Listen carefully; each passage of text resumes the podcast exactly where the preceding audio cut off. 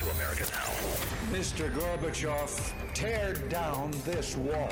Either you are with us or you are with the terrorists. If you've got health care already, then you can keep your plan if you are satisfied with it. Donald Trump is not going to be president of the United States. Take it to the bank. Together, we will make America great again. We shall never surrender. Never surrender. It's what you've been waiting for all day. Buck Sexton with America Now. Join the conversation. Call Buck toll free at 844 900 Buck. That's 844 900 2825. Sharp mind, strong voice. Buck Sexton. Yes, indeed. The plot thickens, my friends. Buck Sexton with America Now. Thank you so much for being here. Uh, a, a, lot on the docket for today. Of course, Susan Rice, surveillance, the Trump administration, the Russia investigation, all that good stuff. We'll get to it in just a moment, but then we'll talk a bit about the fight over the Gorsuch Supreme Court nomination. Don't know how much of a fight it's really going to be at this point, considering that Republicans uh, can win if only they decide they want to win, which mm, I don't think is an open question, but we'll get there.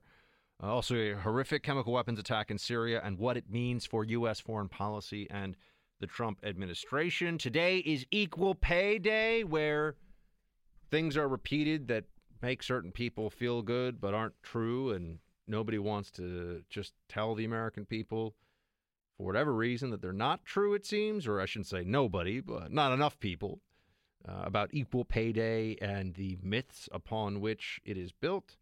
And then we'll also get into the woolly mammoths. And you're like, what is that all about? Well, you're gonna have to wait and see. I, mean, I can't just jump right to mammoths right now. I can't.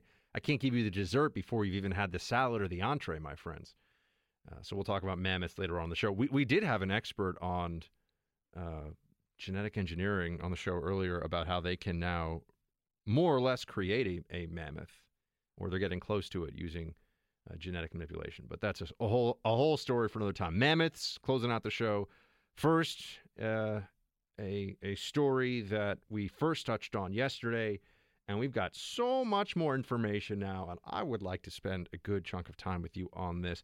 We have been told for months that the Trump administration had illicit contacts with Russia and was part of a Russia conspiracy.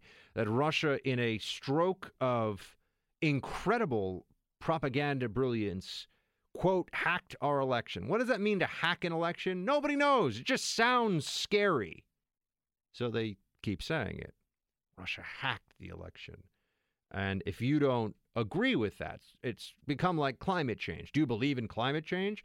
If you ask any questions, the answer is no, and you're a terrible person. If you don't believe that Russia hacked our election, you are a Trump bot. You're not to be trusted. You have no faculties of reason, and so on and so forth. But the more we find out about this, the more skeptical one would have to become of so many of these claims. And on you have two parallel investigations happening right now, or two parallel narratives. Better way to put it than investigation.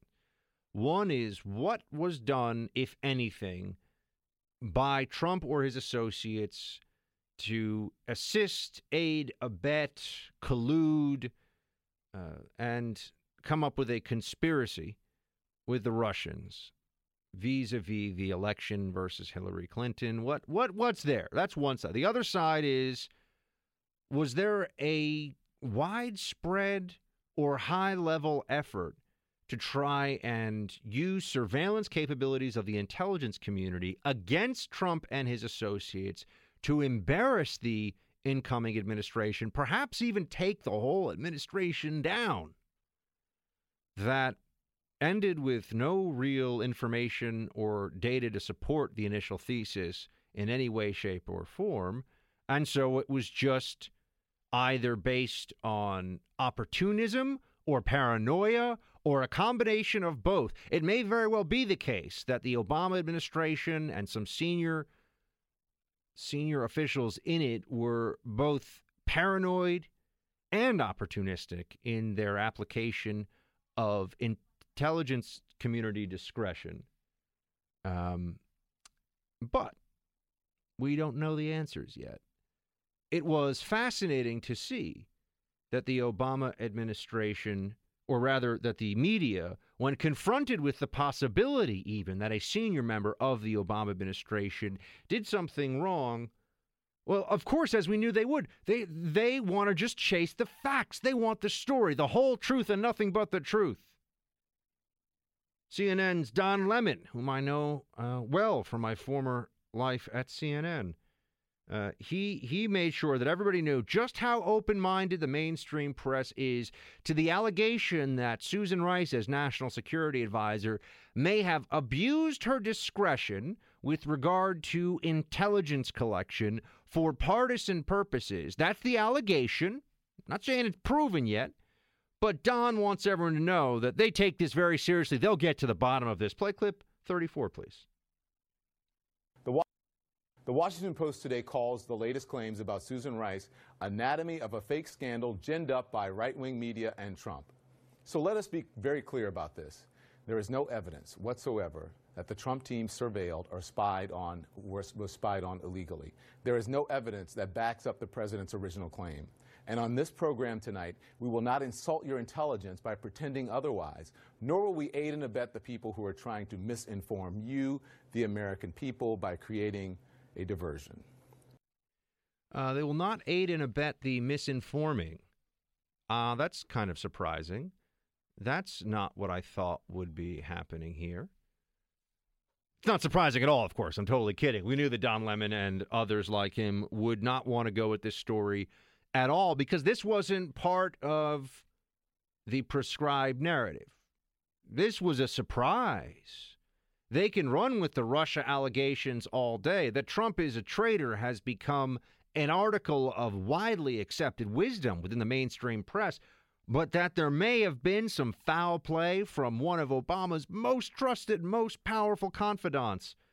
The same one who, by the way, oh, you will recall back in uh, back in the day, uh, told us all that there was a protest. If you remember, there was a, there was a protest that happened, and that that's what led to the Benghazi attack. That it was just a protest. So she has no problem lying to us.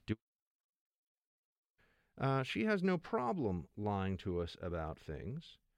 And then we find out that just recently she had something here to say. But before I before I get to the Susan Rice and the just recently, it should be noted that not only Don Lemon, but there were others as well who said that this was a non a non story, not even worthy of talking about, but they would talk about it a little bit. I spoke today uh, with senior, former senior U.S. intelligence officials, the senior most, who've served both Republican and Democratic administrations. And this is what they've told me about this story. They said, one, this is not unusual. This happens. Uh, that, that when you are briefed on intelligence communications like this, sometimes senior national security officials can ask the intelligence community to identify the Americans either mentioned uh, in those conversations or on the other side of those phone calls. It's not up to that senior U.S. national security official to make that decision. It's then up to the intelligence agencies, to the NSA. They decide what's appropriate to then unmask for that senior official. This appears to be a story largely ginned up, partly as, as a distraction from, from this larger investigation. Yeah, about that. First of all, so we have uh, various uh, individuals out there, and I told you yesterday, nothing on the New York Times front page, nothing on the Washington Post front page about what one would think would be a pretty explosive story. It certainly has an allegation merits consideration. It was reported on not just by Fox News, but also by Bloomberg News's Eli Lake, uh, who has excellent sources in the national security complex. Uh, but also this notion, which we will return to, because this requires in depth analysis to, to get to the bottom of all this. This notion that, well, no, she requests the unmasking, and then the intelligence agencies have to approve it. Um, well, if it's within her discretion, do we think how many senior intelligence officials really want really would want to tell the national security advisor, "Oh no, sorry." Which one of, do you, do you think it is more or less likely that they would go along with the request from the most powerful national security figure in the Obama White House? I don't know. I'm analyzing, but I ask you that question. I think it's very easy to assume that there are all these checks and balances in place. You know, checks and balances, like what we have on the IRS to prevent politicized targeting for clearly partisan reasons and ideology. Um, but let's go back to Susan Rice for a moment. She's at the center of all of this. She is getting her own day in the news cycle today.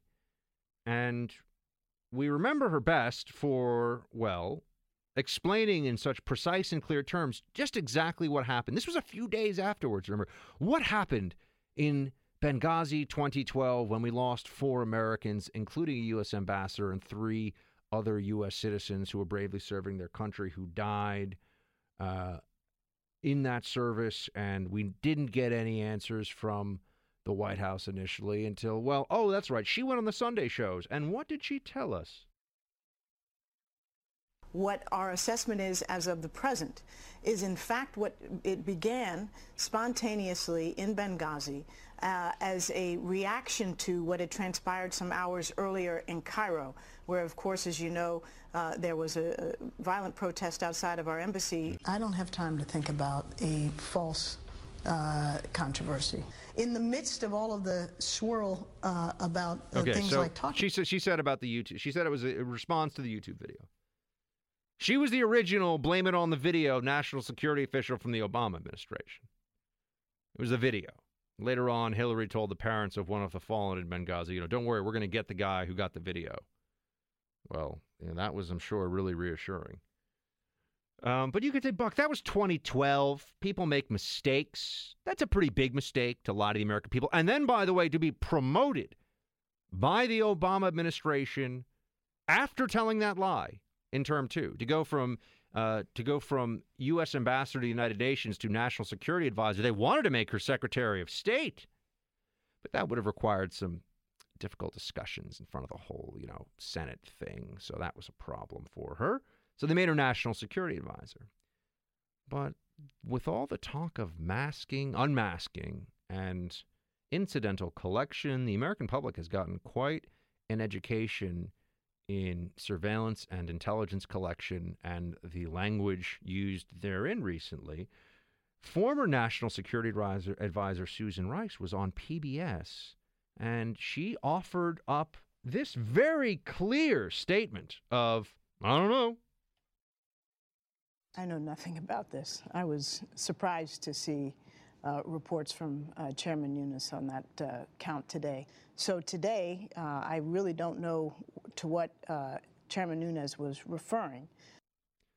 She, that was specifically with regard to unmasking. That that's a problem. Um, that's a problem because, oh, uh, we fast forward to how things went today on MSNBC after the story broke yesterday, thanks to Fox and Bloomberg. The former national security advisor is on MSNBC because if you want to dispel notions about how partisan you are, you go right to MSNBC. That's a good move. She's on MSNBC and she has to say the following that somehow uh, Obama administration officials uh, utilized intelligence for political purposes. That's absolutely false. Let me explain how this works. I was a national security advisor. My job is to protect the American people and the security of our country. That's the same as the Secretary of State, the Secretary of Defense, the CIA director. And every morning, to enable us to do that, we receive uh, from the intelligence community a compilation of intelligence reports that the IC, the intelligence community, has selected for us on a daily basis to give us the best information as to what's going on around the world. I received those reports, as did each of those other officials. Okay, yeah, and uh, there were occasions. Stuff. Oh no, keep keep playing. With their occasions, keep going with when it. When I would receive a report in which uh, a U.S. person was referred to, name not provided, just U.S. person. And sometimes in that context, in order to understand the importance of the report and assess its significance, it was necessary to find out or request the information as to who that U.S. official was. Wait a second. That seems quite a bit different from uh, quite a bit of difference from uh, what was it a couple weeks ago when she said. I know nothing about this. I was wait, wait, hold on. To see, oh, wait, stop. uh, I, am confused. I know nothing about this. Now she's giving a lecture class to MSNBC on unmasking and every detail about it. But I, I know nothing about this. Let me offer something to you, and it brings together a couple of different concepts. But from my time, uh, my short but very interesting period of time uh, with the NYPD Intelligence Division, I remember speaking to some of the uh, lifelong law enforcement officers, detectives primarily, that I was working with. And they, one of them said to me once, you just have to look for the lie. And then you really, then everything else, it's a question of lining it up and putting it in place. But when you have somebody who's innocent, lies are unusual. When you have somebody who's guilty, lies come fast and furious.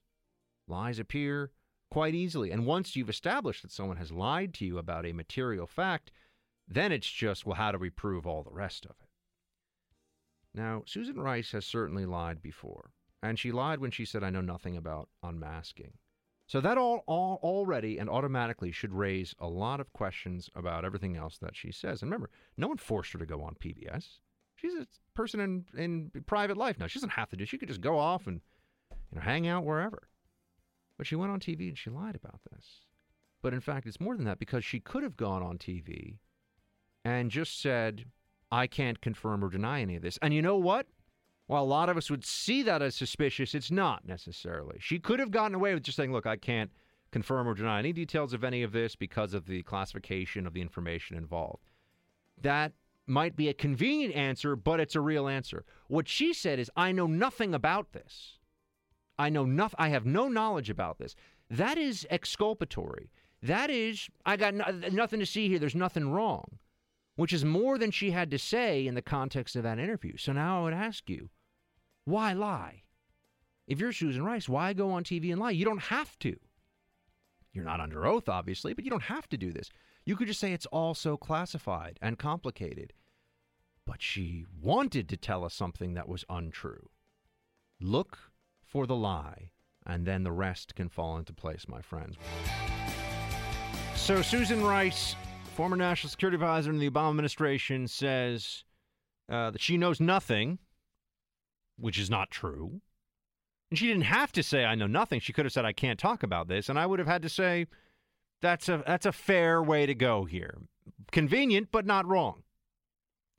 There's a difference. But I know nothing is a lie, right? I, I know nothing is not true, because today she's telling us she knows a lot. Um, but then she also continued on to give us excuses for accusations that aren't really being made in the reporting.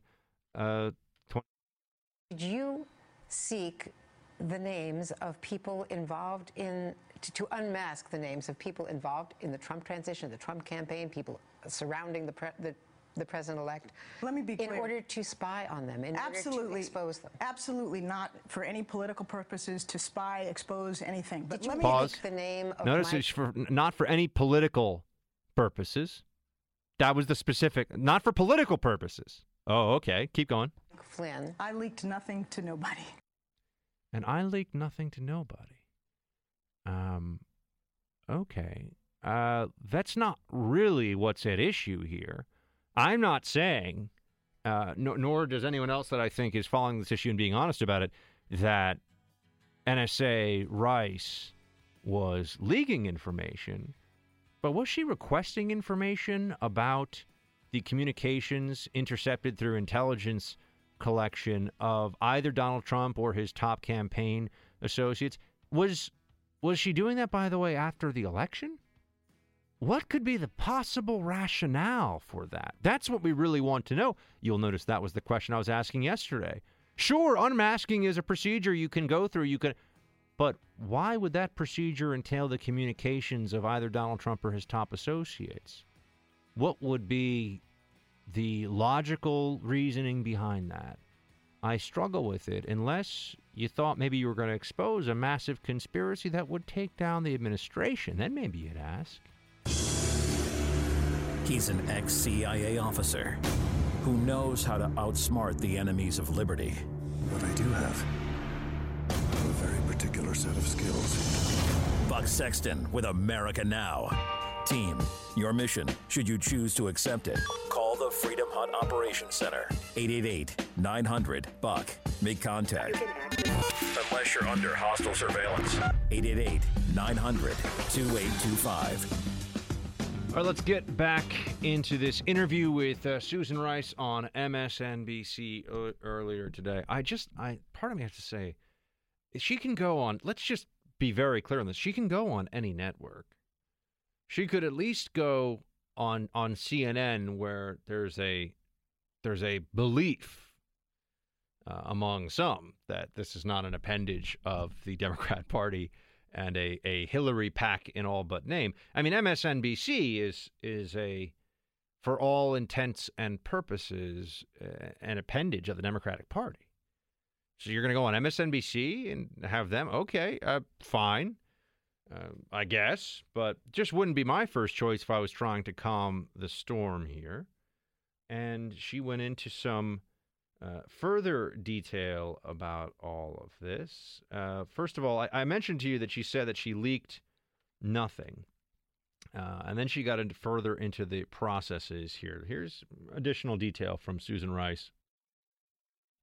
It was not then typically broadly disseminated throughout the national security community or the government. So the notion that, which some people are trying to suggest, that by asking for the identity of an American person, uh, that is the same as leaking it, is completely false. There's no equivalence between so-called unmasking and leaking. Okay.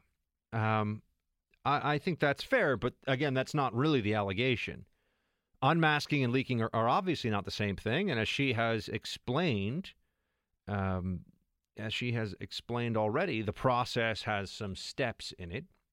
But let's just say, let's war game this out for a few minutes here, or a few moments. If you wanted to embarrass the Trump administration, or even better, if you wanted to expose what you truly believe to be a massive international conspiracy uh, of uh, unforeseen and unforeseeable consequences to this country and our process of elections and the, the future of our entire political system that involved working with a foreign power to, quote, hack the election. What does hack the election mean? Ah, whatever. Just people want to keep repeating it. Okay.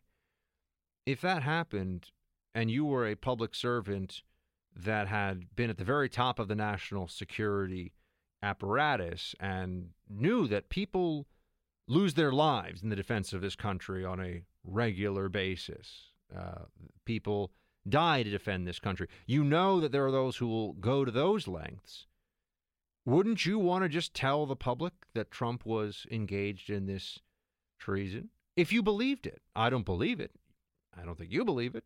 But if you believed it, what lengths would you be unwilling to go to in order to expose this whole Russia Trump conspiracy. They've been telling us for quite a while that it's for real. Well, if it's for real, they shouldn't be walking away from the allegations of surveillance. They can't, once again, you keep hearing me repeat this, but they can't have it both ways. It can't be both. And yet Susan Rice is saying, oh, there's nothing here. I didn't leak anything. If you wanted to get the truth out there, as others have said, wouldn't you want the information to be spread far and wide inside the government? Better question for you. If somebody, whether you or one of your close confidants, was going to leak information, such as the unmasking of a U.S. person in a phone call collected at intelligence, wouldn't you want a lot of people to at least theoretically have seen the information? It makes the leak investigation a lot harder. I can tell you I know something about how these investigations go. And it's obvious. You don't even have to know anything about it. You got a thousand people that saw something. Who told the press? That's really tough. You got 10 people who saw something. That's a lot easier. Just making up numbers here. But you understand what I'm saying. Oh, we're joined by our friend now, uh, Sarah Carter. Great. We got her. I know she's super busy. Sarah.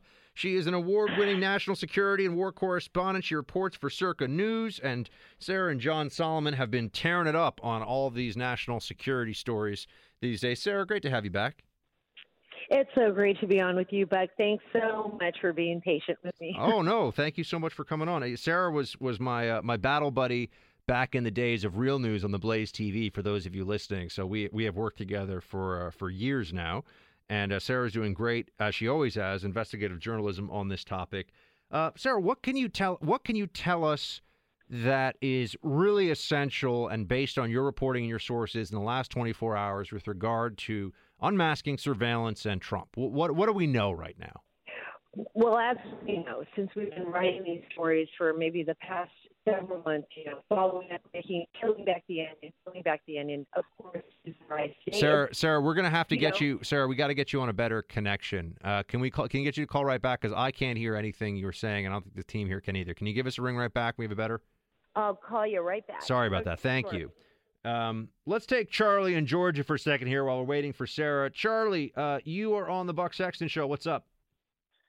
Hey, Buck. It's nice to talk to you. You too, sir. Shields high. Well, I heard you say something with Miss Sarah just a second ago, and I want you to tell everybody else in the free world that don't know that term, tell them what battle buddy means. Oh, battle buddy is somebody who's your buddy from battle. I mean, somebody who served with you. But Well, I, I mean, I mean, it's it's somebody who's assigned to you in the in the army. But we we meant it in the term of, you know, I meant it metaphorically, as in we were we were next to each other and uh, on a debate show. I never served, neither did Sarah. For those who are listening. Well, me and you know that, but they didn't. Anyway, I, I wanted to ask you a question. My my father served in Vietnam, so I've been a I've been studying anthropology and human beings for a long time, trying to figure out what happened after the draft was abolished. Do you- Did you see what what went on? Because I could see it after I started getting down in the the in the in the numbers. They started overtaxing and overregulating and and overcharging businesses, creating a job vacuum in the U.S. and they run a lot of businesses overseas. Along with that, they they also kept minimum wage very low, and they started skyrocketing the prices of a higher education. Now, my my father's father couldn't send him to a higher education. My house couldn't send me to a higher education. I'm probably not going to be able to send my daughter to a higher education. Now, where can you go to get a job, a guaranteed job, and an, and an education that you don't have to pay for? Charlie, are you are you bringing us to the conclusion here that you think that uh, higher education is too expensive, and so a lot of people join the military? Is that? I think that a lot of people join the military because there's no jobs around here. Uh, at least in the area that I was raised in. did you serve out of curiosity, or? I did first to the 19th Field Artillery, Fort Sill, Oklahoma. And my father did two terms, well, a tour and a half in Vietnam before he got injured. God, Well, thank you for your service. Uh, well, I think uh, the, the military is huge, as you well know, and a lot of people join for a whole bunch of different reasons. And I, I, I can't speak to them as somebody who hasn't served, but I do know from those that I worked alongside with in, in the war zones, uh, both Iraq and Afghanistan, that overwhelmingly it seemed to me that the the primary motivation was serving to serve. Um, but if if you it- it- I mean, co- college is college is too expensive, so that's a that's a whole different that's a whole different conversation. Now it's really graduate school that you're pushed towards, and I was being pushed towards that myself, and decided to uh, bail at the last minute and not do that because I didn't want to take the loans on. So all these kids that complain about their loans, uh, complain about their loans, uh, they have made a decision. They've gone down that pathway. I didn't go down that pathway, and people need to be. Well- Go ahead. No, I, I, I love your show, and I think you're probably one of the most intelligent people I've ever spoke to on the telephone. And Well, you're very kind, sir, but I um. the only thing that turned me on to you was that day that you took over for Rush. Oh, okay, yeah. Oh, the Rush I- fill-ins were great. I, yes, I immediately said, "This is the guy. This is the guy. He's he's the one that's going to make a change. He's going to change people's minds.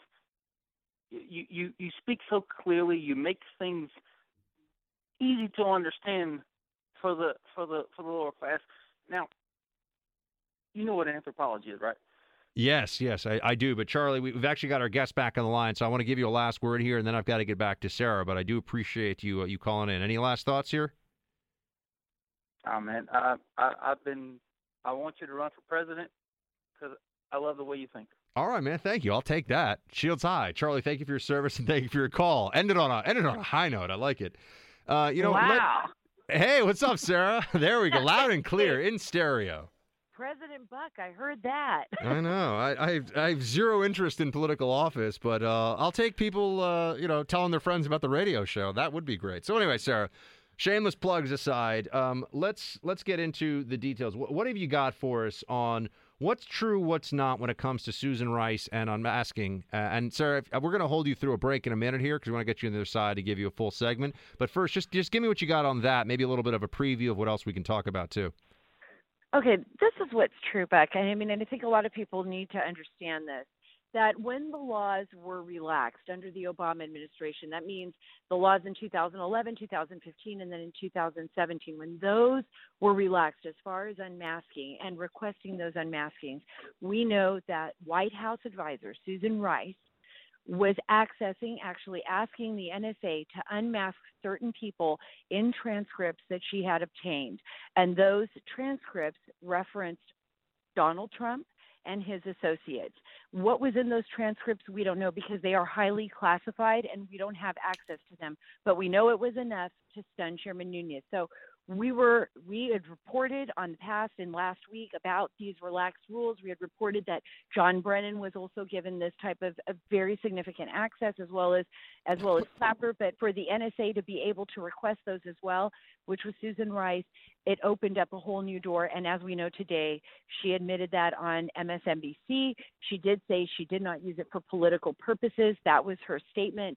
But I think that an investigation, and a lot of people are calling for her to testify before Congress and also look into what she was looking at exactly and why. And those are those are some of the most important questions. I know there are calls today for her to testify under oath on the issue. Are you hearing that that's going to happen? Are are the GOP members in the House or the Senate Intelligence Committee going to say, you know what, we've got to ask her some stuff? Oh, they certainly are. They are certainly going to push in that direction. Now, she did not give an inkling either way whether or not that would happen if she was going to actually volunteer to testify. That has not been that has not been made public yet. But we know that Trey Gowdy wants her to testify. We know Rand Paul wants her to testify. We know there's others. Chairman Nunes wants her to testify. So there's a lot of people very, very concerned. And I need to ask you this question, Beck. I need to say this question out to all of your listeners was she heading an investigation? I mean, she talked about the need to know or national intelligence, but she's the national security advisor to the president. She's not FBI Director James Comey. So when she's actually requesting the unmasking of all of these documents, we have to ask ourselves why. This is a very, very serious civil liberties issue when it comes to unmasking Americans or the names of Americans in conversations, whether that's foreign to foreign or whether that's American to foreign. These are very, very serious issues. So, why was she requesting it? It's not the job of the National Security Advisor to lead an investigation. So, she needs to answer those questions um, as to what she was looking at and if they went beyond Russia, why. And Sarah, we could we could make this uh, all very straight. We, we could get into this and talk about all the different ins and outs of this as we're doing right now. But I think it's also worth telling everybody, or just or, or summarizing for everyone, that what we're talking about here, if true, would be a national security advisor using the powers of the intelligence community and its incredible and massive and widespread spying and surveillance techniques for the purposes of settling a political score with an incoming presidential administration. That is third world dictator scary stuff, if in fact that is what happened. Uh, this is not, that's not an exaggeration. If that happened, it is spying on an incoming administration. It's incredibly serious. What are you hearing just at a, at a gut level from sources that you have in the intel community, in the intel community, either in the DC area or, or beyond? Um, in terms of whether they think there's something deeply wrong here, or do they think that this is uh, too early to tell? Where are they on the scale? There's actually two camps, Buck, to this. There's there's two separate camps, but the bigger camp, the intel officials that I've been speaking to, and the people that have been most gravely concerned about this, they say it all the time. They have said, look, the most the the the scariest thought for them is that this information was used as political espionage. This goes far beyond what our founding fathers wanted, what our Constitution establishes. So, this is why this is why you're hearing about this story, right? I mean, it all started with the leaking of Michael Flynn's name, Lieutenant General Michael Flynn. When his name was leaked to the Washington Post, all of a sudden the world became aware that there were these vices and that people were unmasked. But I got to tell you, too, Buck, I really believe that there were a narrow group of people, especially when it came to Flynn's name, a narrow group of people that had access to those transcripts, to those conversations between then National Security Advisor Michael Flynn, or before that, and the Russian ambassador. And when that when that information leaked to the public, all of a sudden a can of worms opened up bigger than what anybody expected. And that's where they're going to find. I mean, that's the real law that's been broken, and that's considered political. I mean, that's espionage. That goes far beyond political espionage. I mean, that's prosecutable under the Espionage Act, the leaking of his name. And uh, I don't think it's going to be such a wide scope of people when it comes to that. I, I really think that a narrow scope of people, if the DOJ asks the FBI for an investigation. Sarah, uh, one more for you here before we're going to have to run into a break, and that is what are the questions that you are going to try to answer next with regard to all of the Susan Rice unmasking, Trump Russia investigation stuff that is going through the news cycle right now? What are the questions that you're going to try to answer in the days and weeks ahead? I would like to know who authorized Susan Rice, or did she do it of her own accord? But was she authorized to ask the NSA to unmask and by whom? I mean, did she brief President Obama on these unmaskings and why? What was so relevant to these unmaskings? I also think that we need to look at a wider scope of what happened since 2011. We need to look back and see how many more people were unmasked. I mean, was this just solely for national security purposes?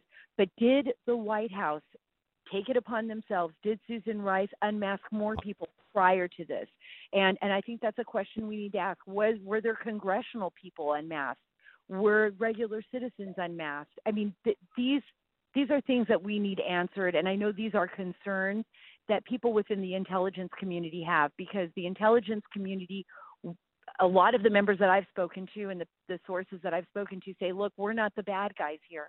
We're trying to do our job, and we don't want to be made out to look to be like the bad guys, to look like we're spying on Americans, because that is not our job, and that is not what we are doing. We're here to protect Americans.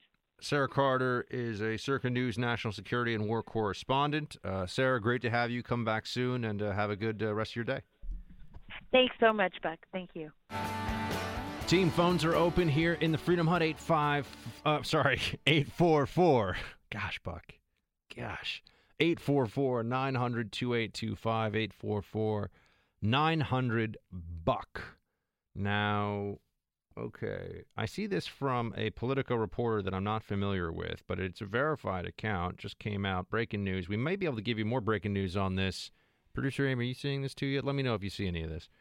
Uh, that the White House, this is from Josh Dawsey, Political White House, Politico White House reporter that uh, activists should expect the health care law at an 8.30 meeting tonight. So we might have breaking news for you on that.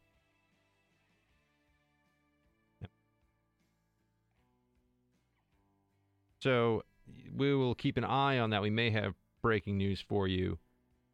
Uh, we may may have breaking news for you coming up here, um, and uh, yeah, that's that's coming up. Uh, I'm I'm looking at this right now and I am thinking that we might have an 8:30 Eastern uh, text of healthcare bill that is offered up. Um, so yeah, we'll be right back, team. Stay with me. Buck Sexton with America Now. We are gold. The Freedom Hut is fired up as Team Buck assembles shoulder to shoulder, shields high. Call in 844 900 Buck. That's 844 900 2825.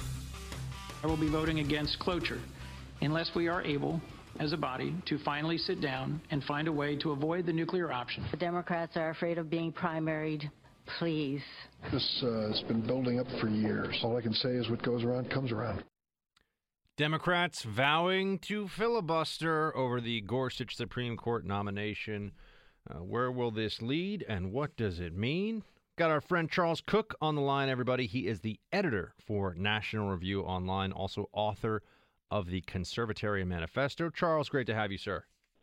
Thank you for having me. Uh, Gorsuch doesn't seem like there's much of a fight for the Democrats to mount here, much of an argument for them to make. And yet here we are. They are pushing it all the way. Do you think Republicans will respond in kind and go all the way? I think there's no question about that. It seems possible to me that there will be a last minute reprieve. There are a good number of Democrats who are up for re election in 2008 in the Senate.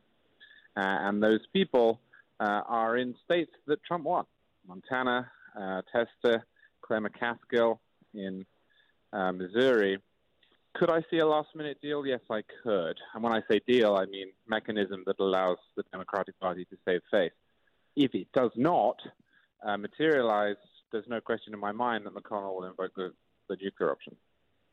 And what do you think about the concerns that people have uh, about the the character the character of the the Senate? You got uh, Senator Tom Cotton, for example, who's out there saying the following: Do you worry at all about this rulemaking, how it might change or alter the character of the Senate? No, Jake, I don't. Uh, for 214 years, the Senate had never, not once, in a partisan filibuster defeated a nominee to the courts or to the executive branch. That all changed in 2003 when Chuck Schumer persuaded Democrats to begin filibustering judges. Then that continued under the Obama era, and the Democrats used the so called nuclear option in 2013. But there's a world of difference between Republicans using a tool that the Democrats first abused in 2013 to restore a 214 year old tradition that the Democrats first violated in 2003. After this week, we'll be back to where that 214 tradition was, which is that nominees should get an up or down vote, and that's probably where we should have stayed all along. Mr. Cooke, what say ye in response to Senator Cotton? Well, I think he's right, but I do think that the, the consequences will be a changed Senate, and I think it's regrettable. I think that's a separate question from who is to blame. Uh, I've been joking for a little bit that if Mitch McConnell really wanted to become a troll, uh, he would refer to the seat that uh, uh, Judge Gorsuch is presumably about to take as Miguel Estrada's seat, uh, in response to the Democratic Party's calling it Garland's seat. Uh, and I say that because that was the moment, not not really the Bork uh, nomination, but that was the moment at which everything changed. That was for the D.C. Circuit, right?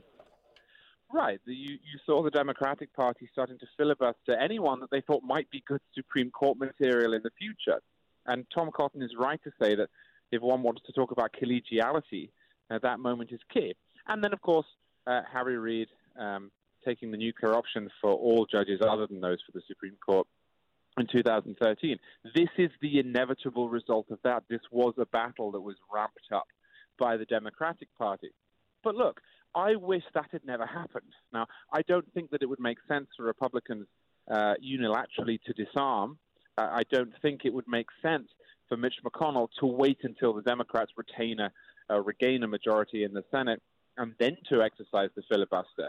But I'm a little more concerned about what this will do to the Senate than is Tom Cotton. I think it's regrettable we are here. Why? What's the concern, Charles? Ex- explain to me why this this. I've heard others say this. In fact, I know my friend uh, Sean Davis over at the Federalist is of the concerned but still the right move for Republicans uh, side of things. It sounds like you're there as well. The concern is is what that that we won't have filibusters for judicial nominees. What what, what do you see as the problem? Well, the concern is this: um, if you look at most countries in the world, um, they have parliaments, they have simple majoritarian rule, uh, and uh, that is the case regardless of how big they are uh, geographically. The United States has a federal system. Uh, and one of the uh, precepts of that system is that what the national government does should be limited. Uh, it should also be difficult to achieve. And one of the mechanisms that makes that a reality is the Senate, not just because the Senate represents the states uh, rather than uh, you know, a, a population based uh, democratic body, um, but because there are all sorts of rules within the Senate that make it difficult to get buy in. And as a conservative, I like that because it means that when there is a law, that law, by definition, has a good deal of buy-in from the states and from the people. Not not even necessarily just 51%, but a lot more than that.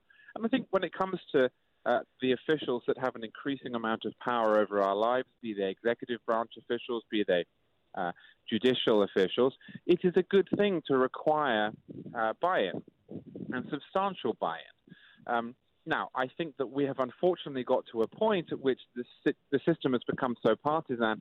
And also, let's be clear, um, progressives have decided that the Constitution doesn't matter, that the text doesn't matter, that, that the Supreme Court should be a super legislature. That is the root cause of our problem here.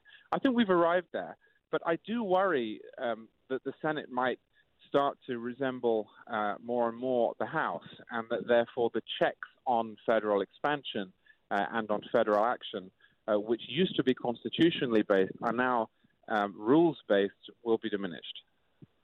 Charles, by the way, I, I saw that you also saw this that 200 theaters across the U.S. Uh, were showing 1984, George Orwell's 1984, which is a book made into a movie, uh, in protest of Donald Trump last night. Without a trace of irony, it seems to me, you have people who, ideologically, based on their opposition to Trump, I assume are uh, in favor of uh, being able to force evangelical bakers to make cakes for gay weddings, believe that if you eh, rather uh, think that any refusal to accept gender as a social construct is a form of hate speech. Uh, and believe that Citizens United opened the floodgates of foreign money, despite the fact that actually it would have allowed the government to regulate books if it had gone the other way, without a trace of irony now. 1984 being embraced by the statist left. It's kind of funny to me. Orwell is much abused. Uh, George Orwell was a socialist who was worried that socialism would lead inexorably uh, toward authoritarianism. Now, it is difficult to transplant him into the American context. He never, in fact, visited America. Uh, he didn't have much interest in America, if we're honest.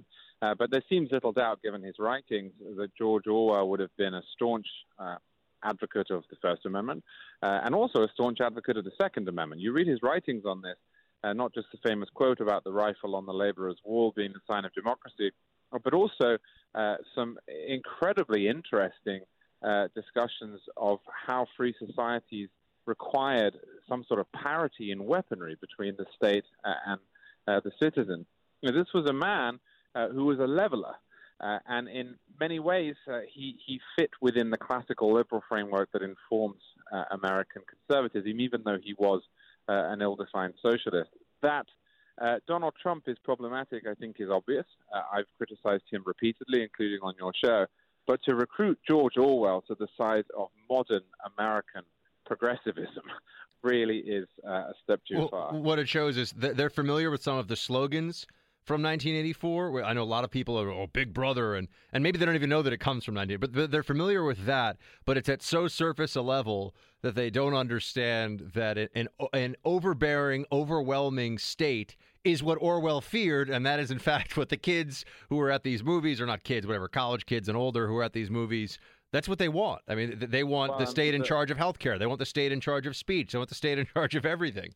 They want Big Brother the party in 1984 is, of course, INGSOC. Uh, INGSOC is a neologism uh, for English socialists. Uh, this was not uh, a right wing party. Donald Trump is many things, and again, I'm a staunch critic of Donald Trump. Um, uh, but if anything, the last few weeks have shown us that his root problem is weakness, uh, not authoritarian strength. unfortunately, that cannot be said for Leviathan, which increasingly pushes into our lives, uh, instructed often by nobody. And uh, I know that you were just over. Speaking of uh, of foreign foreign situations here, you were just over in France. You wrote about France's rightward shift for National Review. Just just tell us what your what your travels over there in, in the land of the Eiffel Tower uh, illuminated for you, Charles, that might be applicable to our current political context in some way. I think the important thing to understand about the French election is that France has moved somewhat to the right, and there is a real populist tendency there at the moment. Uh, and that the one person who seemed ideally suited uh, to soak up some of that anger and also remain a credible face on the world stage, Francois Fillon, uh, has unfortunately been embroiled in a series of scandals. Therefore, there is a vacuum in the middle. Uh, and the uh, likely winner of the election will be a man called Emmanuel Macron, who believes in nothing. He's vacuous in every way. He's a centrist. He says he's not from left and right. He seems not to hold any views whatsoever. Uh, he uh, famously said France does not have a culture. Uh, he is uh, really. That, that, isn't that like the ultimate sacrilege in France to say France does not have a culture? I mean, it's also it's also untrue. Um, and the, the result of this ha- has been that the more extreme parties, uh, the Front National, uh, the the new Socialist Party under uh, Benoit Hamon, uh, have grown in stature and an influence. Now, I think it's likely that Macron will win, and in some ways that is a good thing because he is not crazy, he is vacuous. But as a friend of mine put it, and I wrote this in the piece, he is the worst person who could possibly be president of France at this populist and angry moment. I mean, this is a country in which uh, 25% of young people are unemployed. It's had 1% or, or lower growth for five years. The current president, uh, Francois Hollande, who's a socialist, has a 5% approval rating.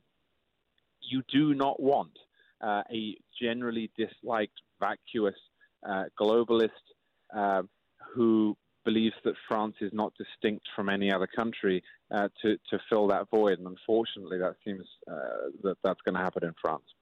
Charles Cooke is editor for National Review Online and also author of the Conservatarian Manifesto. Check out his latest, everyone, on nationalreview.com.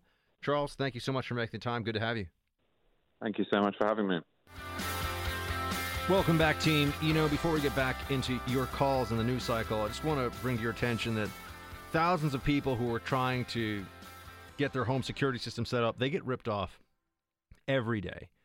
The security industry wants you to believe that the only way that you can protect your home and your valuables and your family is to get locked into a really long term contract. They got all these salesmen out there that are smooth talking. They want to make you scared so that you'll just sign whatever they put in front of you so you have this long term contract you can't get out of. That can cost you thousands. But there's a much better option for all of you out there. Uh, SimpliSafe Home Security. Look, I've got the SimpliSafe system at my home. It has no contracts, none. You'll get award-winning 24/7 protection, and for just $14.99 a month, you'll see it's all wireless. It's incredible. You unpack it. You have all these little pieces of it that give you these functionalities for home security and it just takes care of everything uh, that you need in a home security system. So visit simplisafe.com slash buck to check out their new high definition camera. Plus, you can get 10% off any order, but that's only at simplisafe.com slash buck.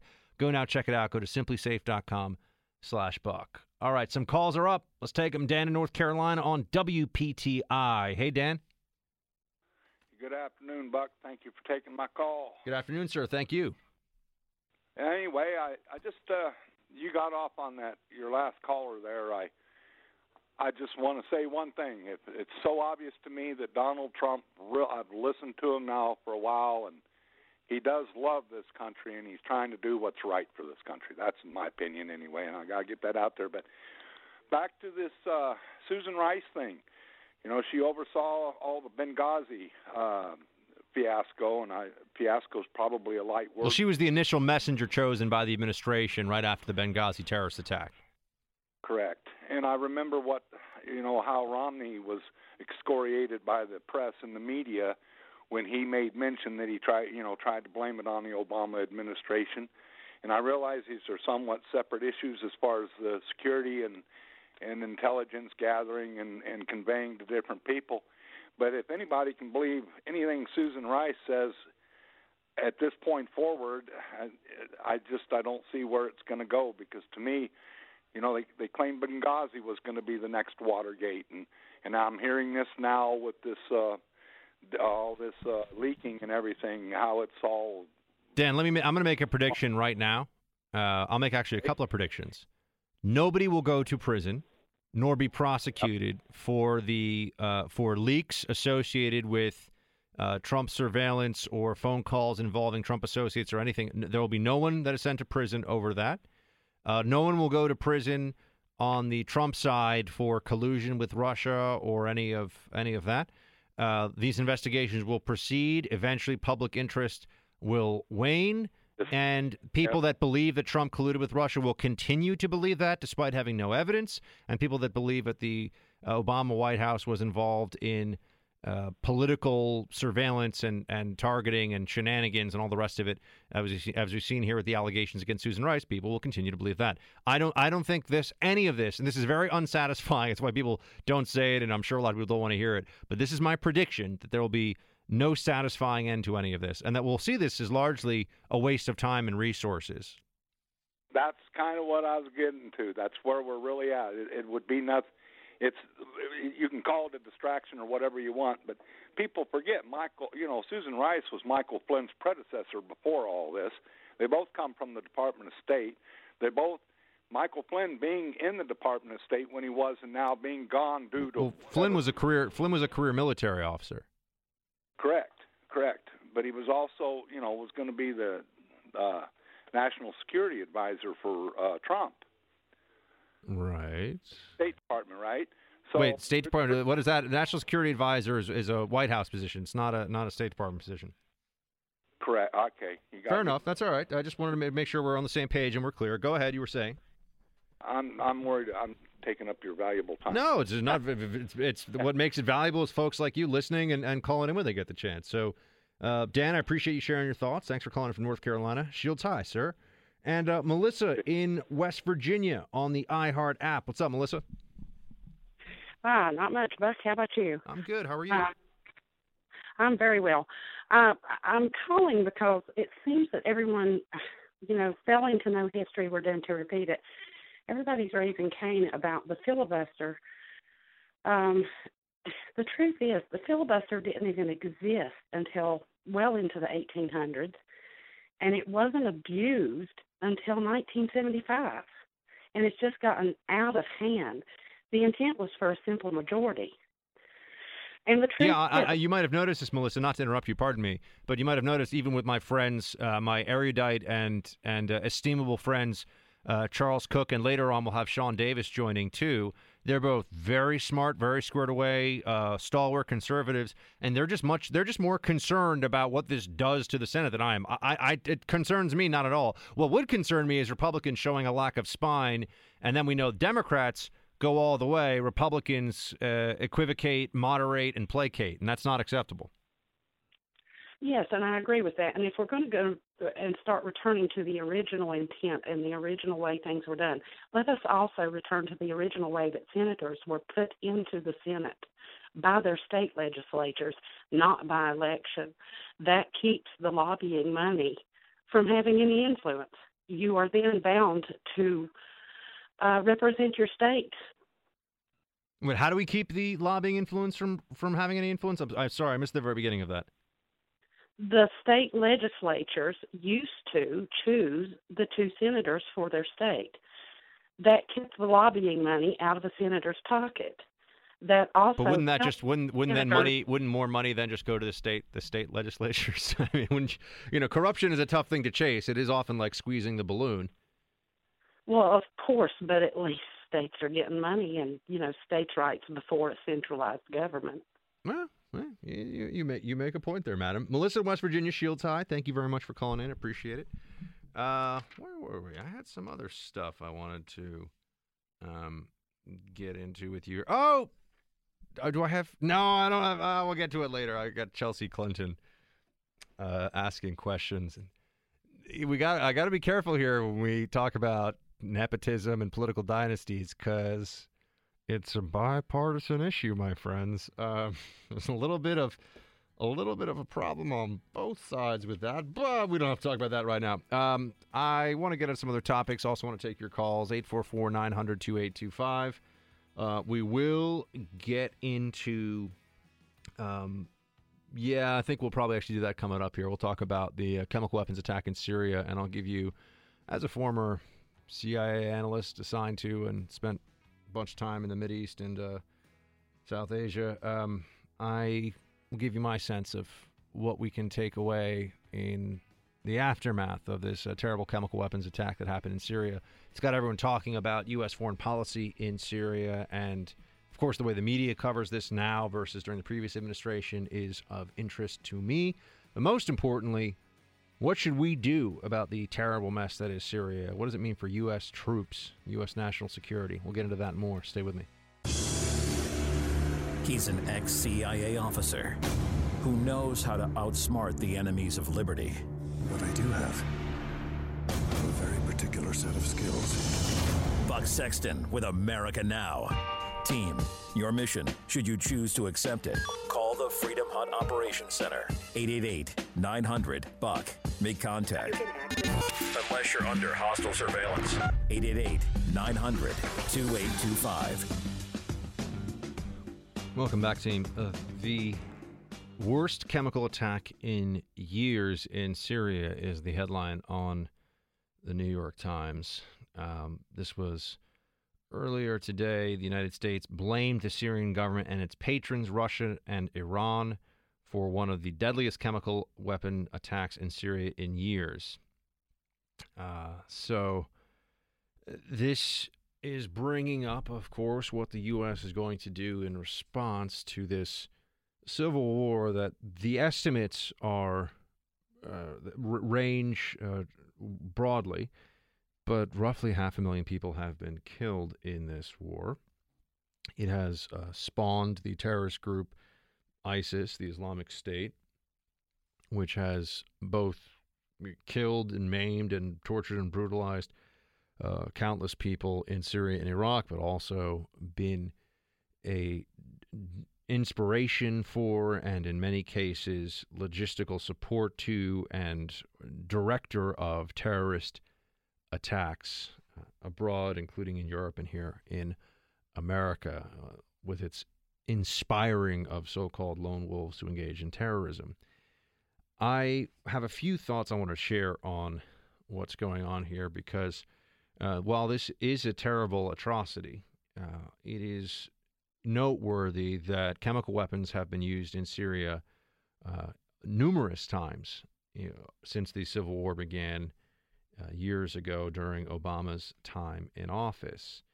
And I can't, and I, I want to focus more on the Syria policy aspect of this. And what it means for us is honestly the most important thing to me. But I can't help but notice that here we are early on in the Trump administration, and there are Part of this, to be fair, is there's a new administration, there should be new thinking and a new approach. But I also believe that there is a maybe it's subconscious, but oftentimes the media in general will find, because it is the Trump administration, uh, a greater propensity to tell stories that are negative, dispiriting, depressing, destructive or about destruction.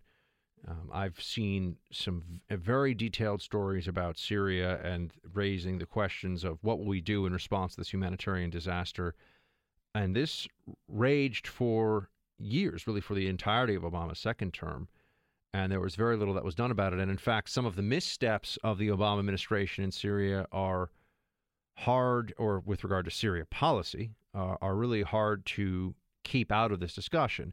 I know that there is a fatigue with oh it's Obama's it's always Obama's fault. You hear a lot of national security and foreign affairs pundits that say come on we need to move on from that. But when you look at Syria policy there are a few moments that really stand out that brought us to the current situation where you have the usage of chemical weapons. And what is the response to it? We, we don't really have a response in place. What are we going to do about it? We don't know. But that's because it has been long-standing policy, it uh, was long-standing policy under Obama's time in office to uh, not enforce the initial red line about chemical weapons, which President him, uh, President Obama himself stated that if chemical weapons were used, that would be a red line. Chemical weapons were used, and then nothing was done. And this John Kerry, Secretary of State, negotiated deal to remove chemical weapons from Syria clearly did not have the intended effect if it was meant to stop mass civilian casualties. In fact, the Syrians recognized it, and most of the serious policy analysts that I know understand this and will even say it out loud that once the Obama administration made it clear that there would be no penalty for uh, the Syrian regime or its enablers, Russia and Iran, for force escalation against civilians, As in, once nothing was done after the first chemical weapons attack, it was quite clear that there was very unlikely to be anything done in the future when there were not just chemical weapons attacks, but um, barrel bombs, which are a crude, really airborne IED. Right? They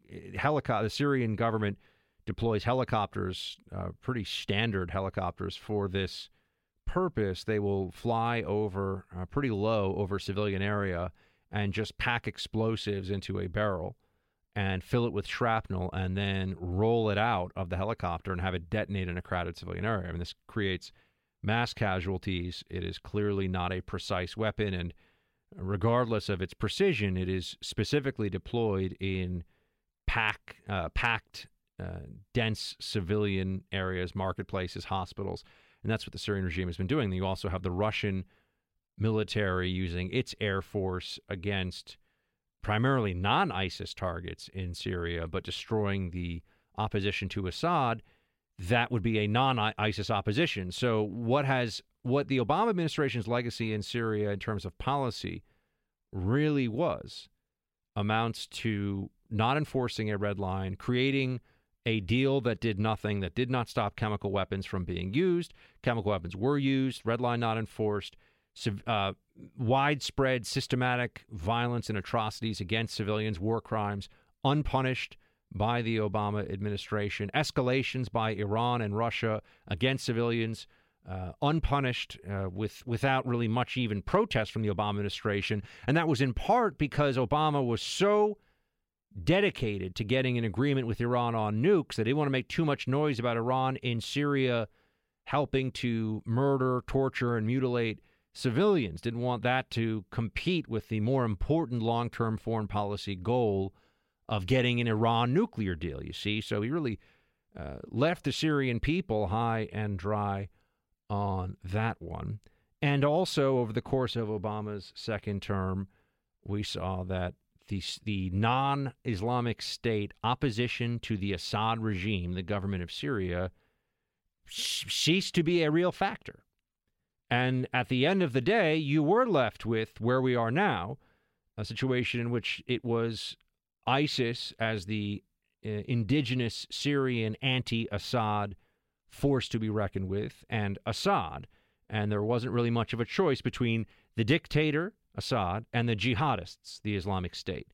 And the civilized world, I have to say, as much as it may, we may realize it is odious and painful, the civilized world in a choice between a dictator and jihadists is going to go with the dictator most of the time irrespective of what he does, irrespective of how evil and vile he may be, because the jihadists, well, they're coming after us. I mean, they want to blow up planes flying from Europe to the U.S. just to make a point. Uh, the Assad regime, while uh, grotesque and involved in support for jihad in the Middle East, isn't quite as imminent a threat to our interests as the jihadists of the Islamic State, which is really just another version of what Al Qaeda is in terms of ideology. So that is a legacy. You, you can't talk about Syria today without understanding how we got here.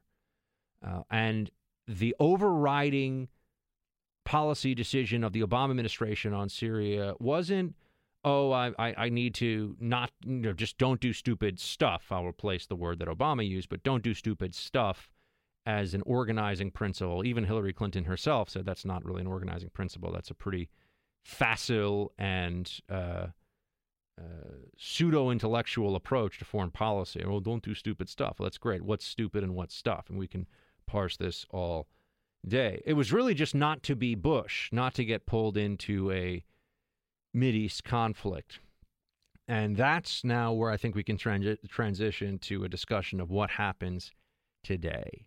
So we have all of this footage that is out there, and it is gut wrenching. It is horrific of Syrian civilians, including uh, children, who were murdered with chemical weapons. And we understand that this is as heinous as it gets. And so there is an understandable human impulse here to say we must do something. We are the most powerful country in the world. We have the most formidable and unstoppable military in the history of the world. There must be something that we can do.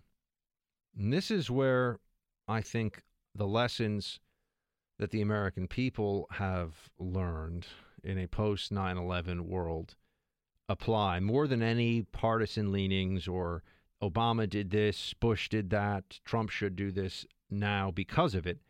I look at this in the following way. We tried, uh, and it's an effort that I have personal connection to, and that I was on the Iraq desk at the CIA and spent time in that country and did my my little part, whatever that was, uh, my tiny part in an enormous effort uh, to help stabilize that country after the invasion. Uh, but we swooped in to save an Arab autocracy from its tyranny, right? We tried that.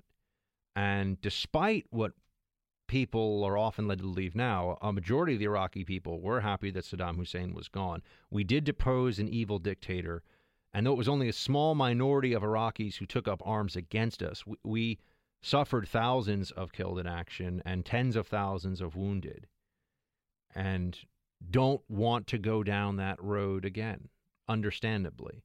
Uh, there is, quite honestly, not just in Iraq, but in the broader Muslim world, uh, a lack of appreciation for U.S. intentions in the Middle East. There are still widespread sentiment that we are imperialistic, that we uh, exploit, that we are dishonest with our intentions, that we do Israel's bidding. That is also another uh, conspiracy that you will hear from the guy who's a street vendor all the way up to the top intellectuals and government officials of some of these Arab countries. You know that we are doing Israel's bidding in the Middle East.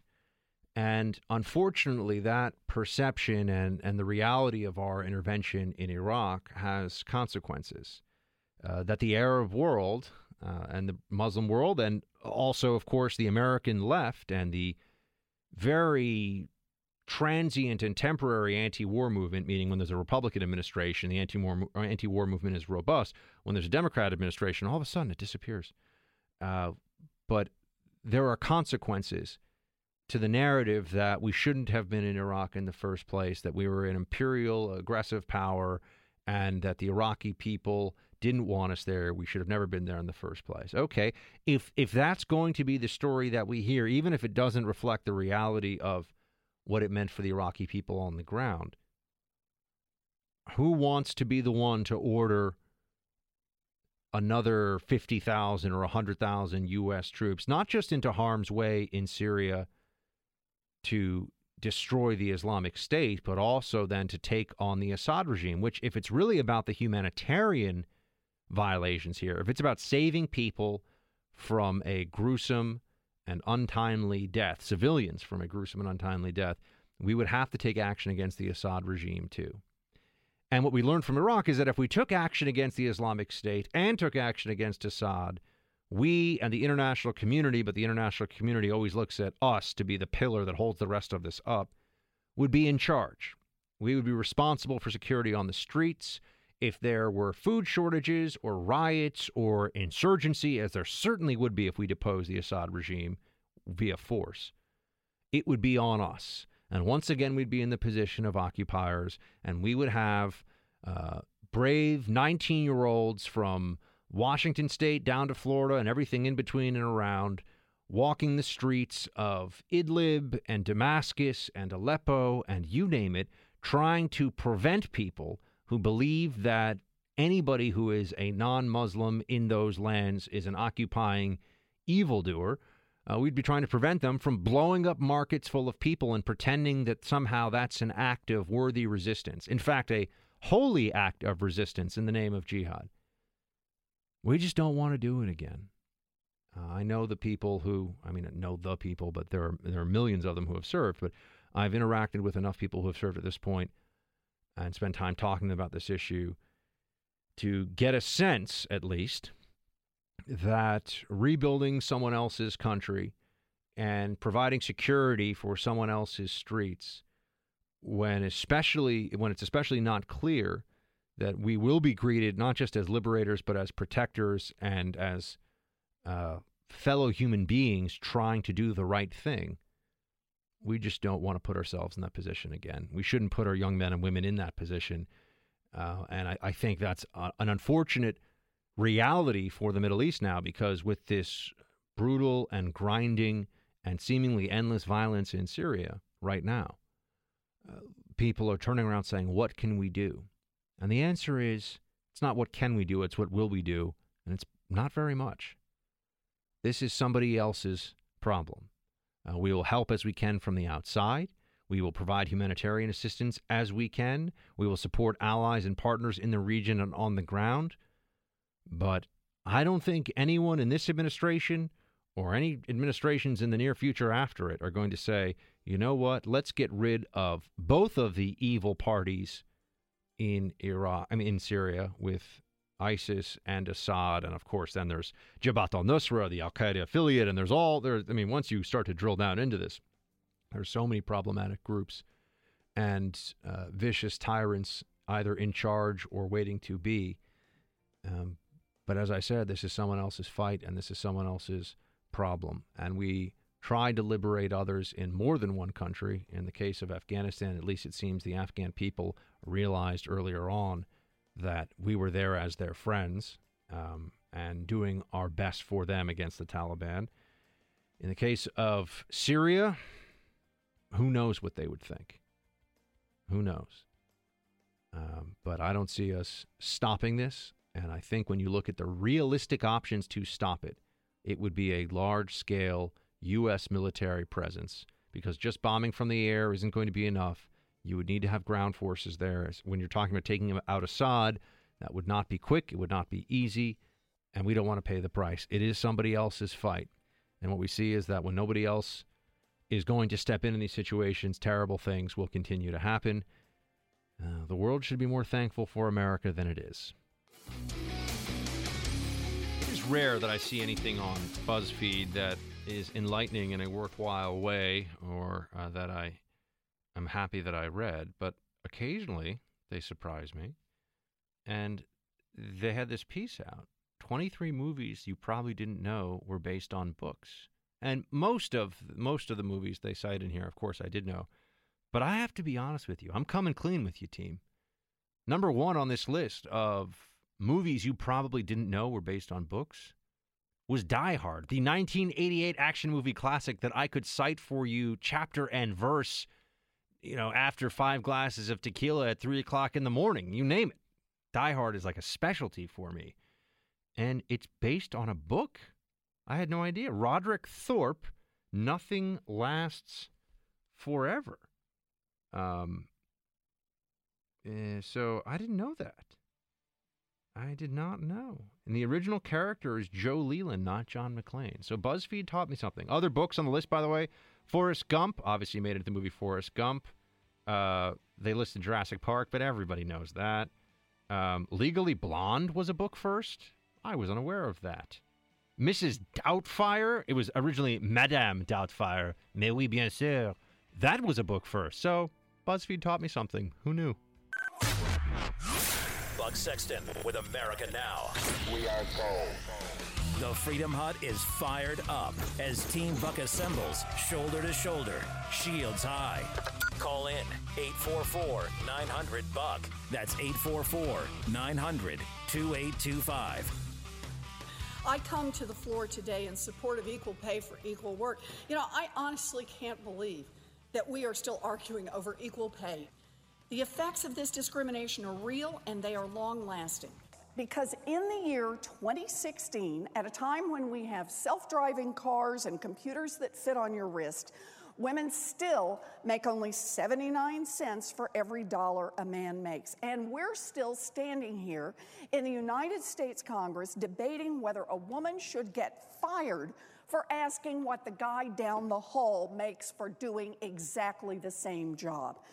The game is rigged against working families, and pay discrimination is part of that. For women, it's been a one two punch in the gut. I think everything that she just said is a lie. Um, so we can start. We can start there. Uh, that was Elizabeth Warren, Senator uh, Elizabeth Warren, who uh, rose to prominence as a professor at Harvard in Harvard at Harvard's law school, a very prestigious and elite Harvard law school. Um, as a person with a JD from uh, Rutgers State University of New Jersey, uh, because at least in part she was a diversity hire and claimed to be Native American, as you know. Uh, so we have that. Also, loves to talk about the problems of the working class and working families and uh, herself, I think, was paid something along the lines of two hundred fifty thousand dollars a year to teach a class for a few hours a week in law school.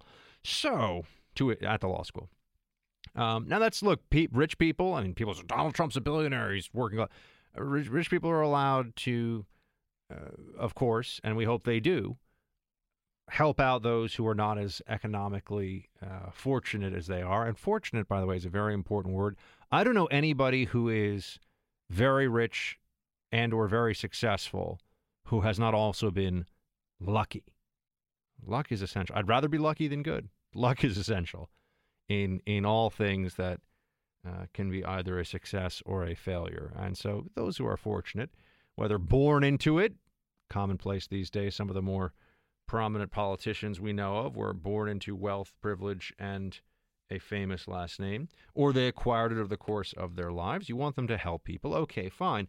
But Elizabeth Warren pretends to be all about the struggle and all about honesty, and she gamed the system and I think says a lot of things that she believes or she knows to be untrue, but she says it to people that she also believes to be incapable of knowing better. It's a very useful tactic of the uh, Democrat progressive community organizer slash uh, firebrand, and that's what she's that's what she's doing here on.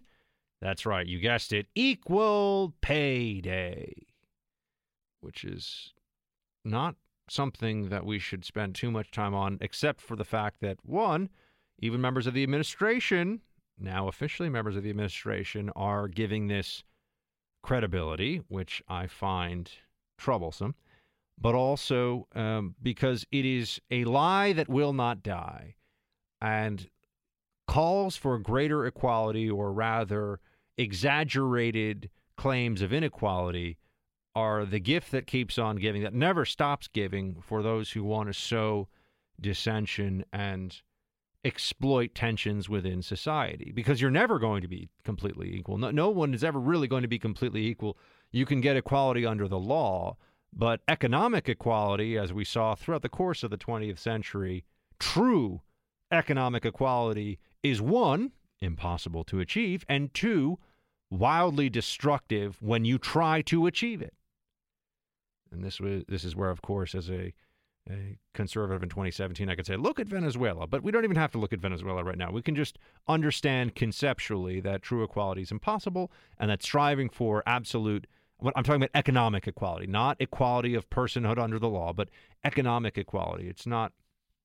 It's not even a, a laudable goal. It's not even a goal we should try to attain, because it's impossible. And if you uh, if you give the government the tools to do that, uh, well, we already are doing far too much of that with the redistribution of wealth and the progressive tax code and the enormous government and the welfare state and the entitlement state and all of the different ways that government is constantly trying to even out the scales. This is destructive for us. It's destructive to our liberty. It makes us less prosperous and, more importantly, less free.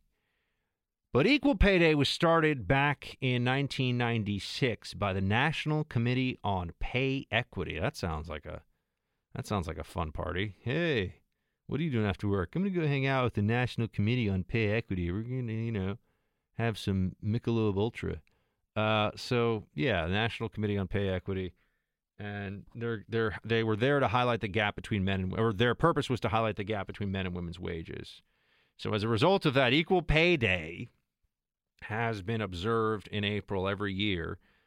Uh, as a well, this is of course a, a common tactic of the left. This is about raising awareness, which is a very convenient way of saying we get to talk about what we want to talk about whenever. And even if what we say is untrue or exaggerated or untimely or unnecessary, any of the above, it's raising awareness. So yay for us. We're just raising. We're just like we, raising awareness, man, uh, or woman, as the case may be here. So they have a few problems though.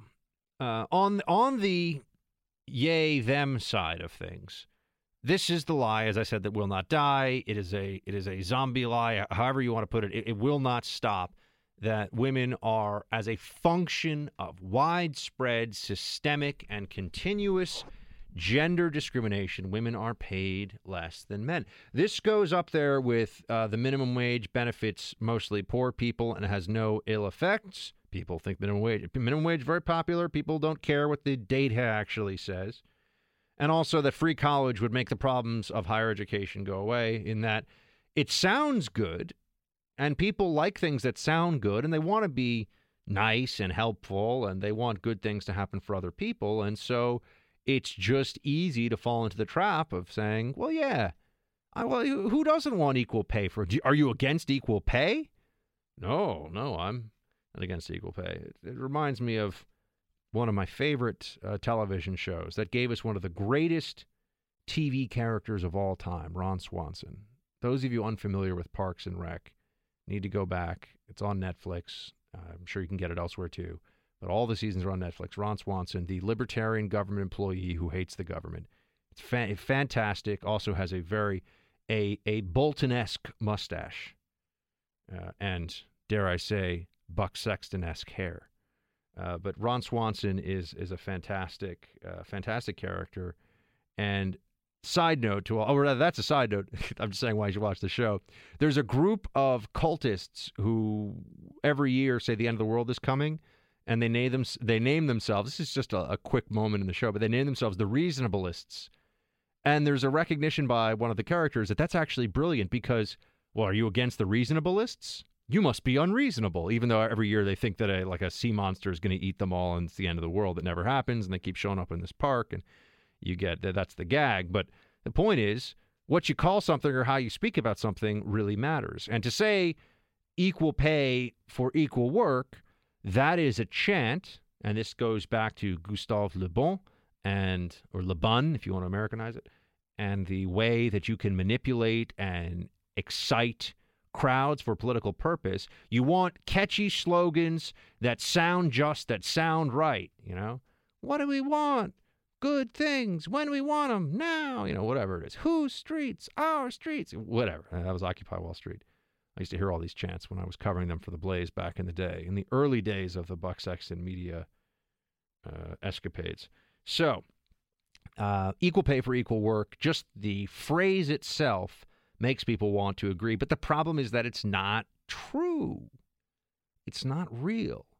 Uh, and now I can go into some of the details. This is from a Wall Street Journal article that broke this down using Bureau of Labor Statistics, BLS you look at this and you say, okay, well, let's start with they they they start with full time employment, which is defined as more than 35 hours.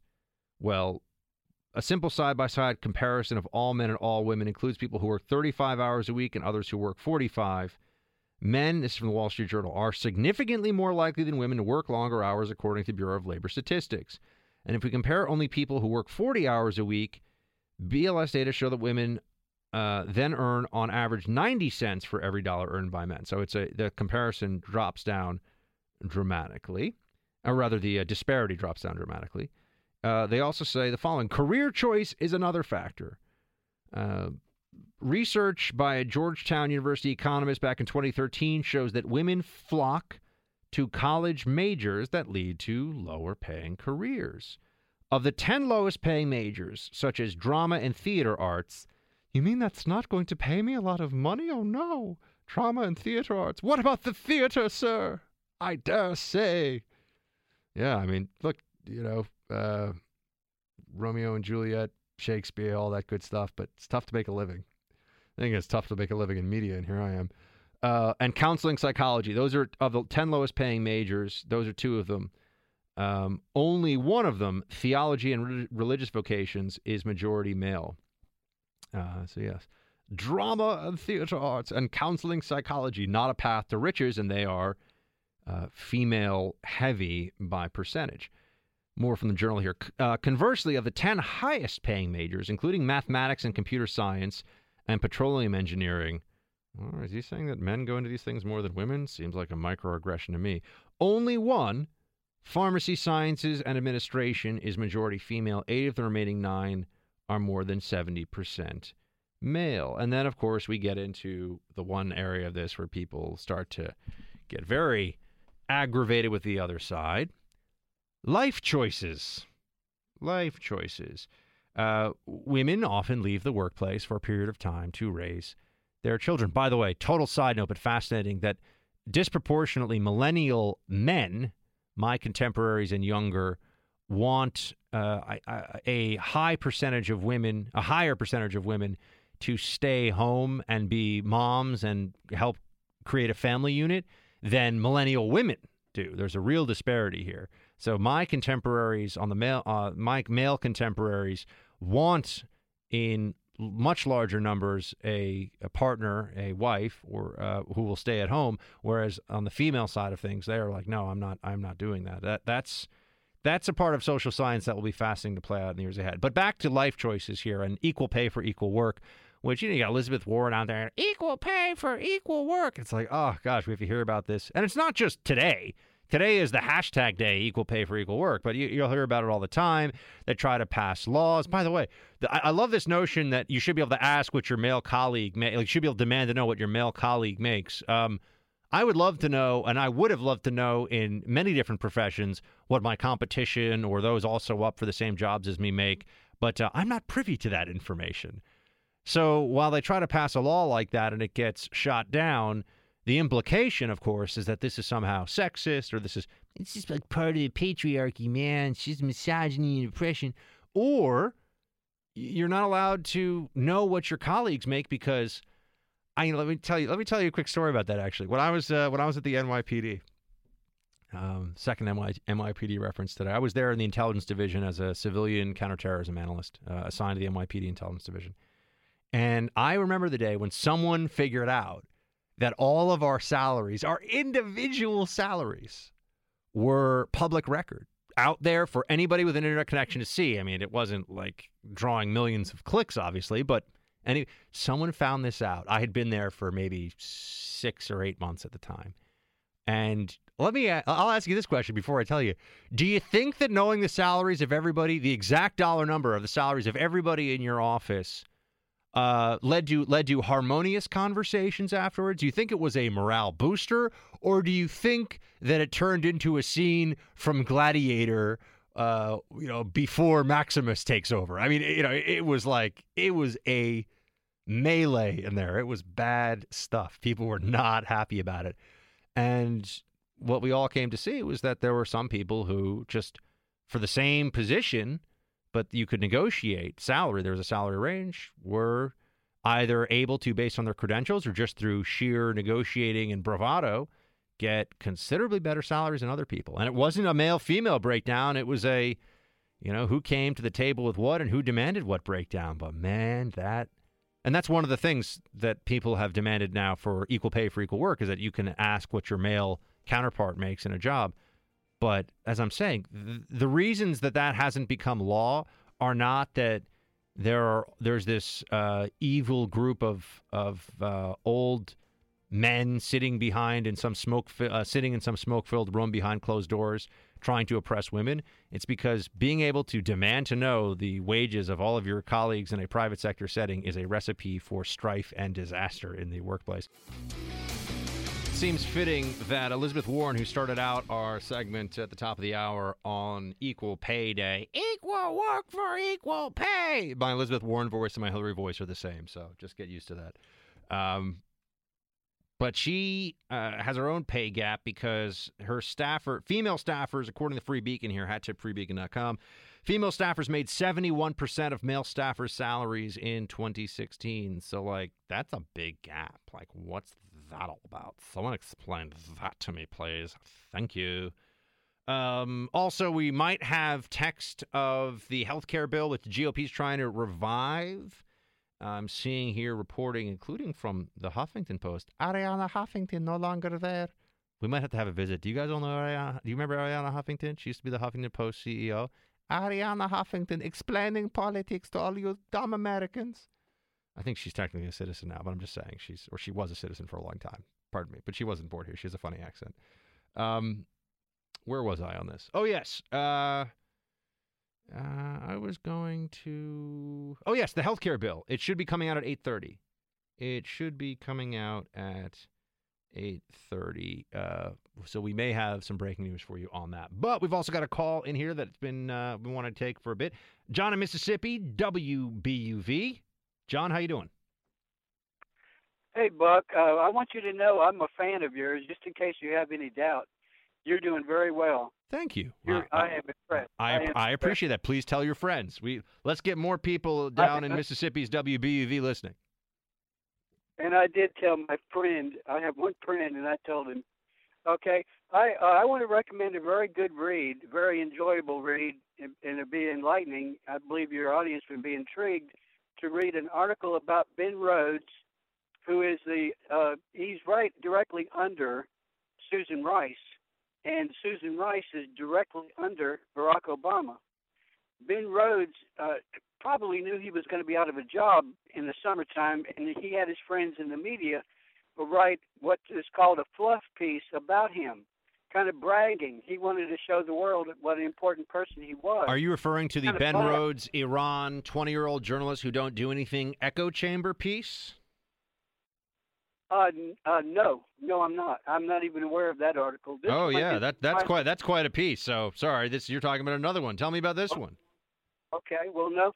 Uh, the the title has the words in it, aspiring novelist, and it's about Ben Rhodes, and it was written in the New York Times Sunday edition a couple of months ago. And I, uh, I that's I don't remember the date. It might have been in it might have been in December, but it's Sunday edition of the New York Times, and it the part of the title is aspiring novelist. Yeah, I'm, uh, this is from May. This is from May 5th of 2016.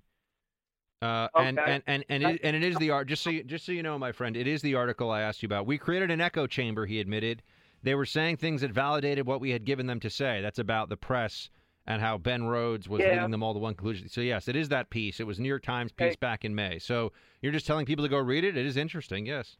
Yes, yes, uh, yes. If you're intrigued about Susan Rice and what goes on, he uh, uh, uh, Ben Rhodes has the title had the title of uh, in charge of strategic communications, and all he is is a writer of fiction. Yeah, he was Well, deputy national security okay. advisor for strategic communications. Um, but Yeah. uh, yes, indeed, John. Please, uh, thank you for calling in, and please have your, your friend that you mentioned call in as well sometime. Shields high. Uh, we are gonna get on the phone here in a couple minutes with my friend Sean Davis of the Federalist. We're just gonna do a rundown of his thoughts on some of what we've we've already hit on, and uh, it's always good times to have uh, Sean here in the Freedom Hut. And then I'll have to tell you about some woolly mammoths. What's that? Oh, I'll tell you. Stay with me. Buck Sexton with America Now. We are gold. The Freedom Hut is fired up as Team Buck assembles shoulder to shoulder, shields high. Call in 844 900 Buck. That's 844 900 2825. All right, welcome back, everybody. We are joined by our friend Sean Davis. He is co founder of The Federalist, and we appreciate uh, having him with us now, making some time for us. Sean, thanks for giving us a ring. Thanks for having me. So, uh, your reaction to specifically the uh, Susan Rice interview today on MSNBC, I watched it live. I just want to say, what were you thinking and saying to yourself as this played out on national TV today? Uh, I watched it and was shocked that she had agreed to do it and that she gave the answer she did because she went into that interview in a pretty big hole already, given what we know about what the Obama administration did. And rather than uh, trying to get herself out, she just dug herself and her Obama administration colleagues in even deeper. Now we've obviously been talking about this quite a bit on the show, but I, I want your take on why things, why she made things worse specifically. Where, where did she either uh, leave openings or create more problems uh, for those who believe that she's done something really, really wrong here? Not necessarily illegal, but something wrong. Well, two weeks ago on PBS, she was asked by Judy Woodruff about uh, allegations from Congressman Nunes that uh, Trump people had been caught up in Obama administration surveillance, that people were unmasked. And uh, she said no, she knew nothing about that. That was two weeks ago. And then today she went, went on MSNBC, and rather than sticking to that story, which I think we all knew was false, she went in and then said, yeah, there was incidental collection, and uh, yeah, we unmasked people. Um, so right there, she's already admitted that she's a liar because she's contradicting herself from two weeks ago.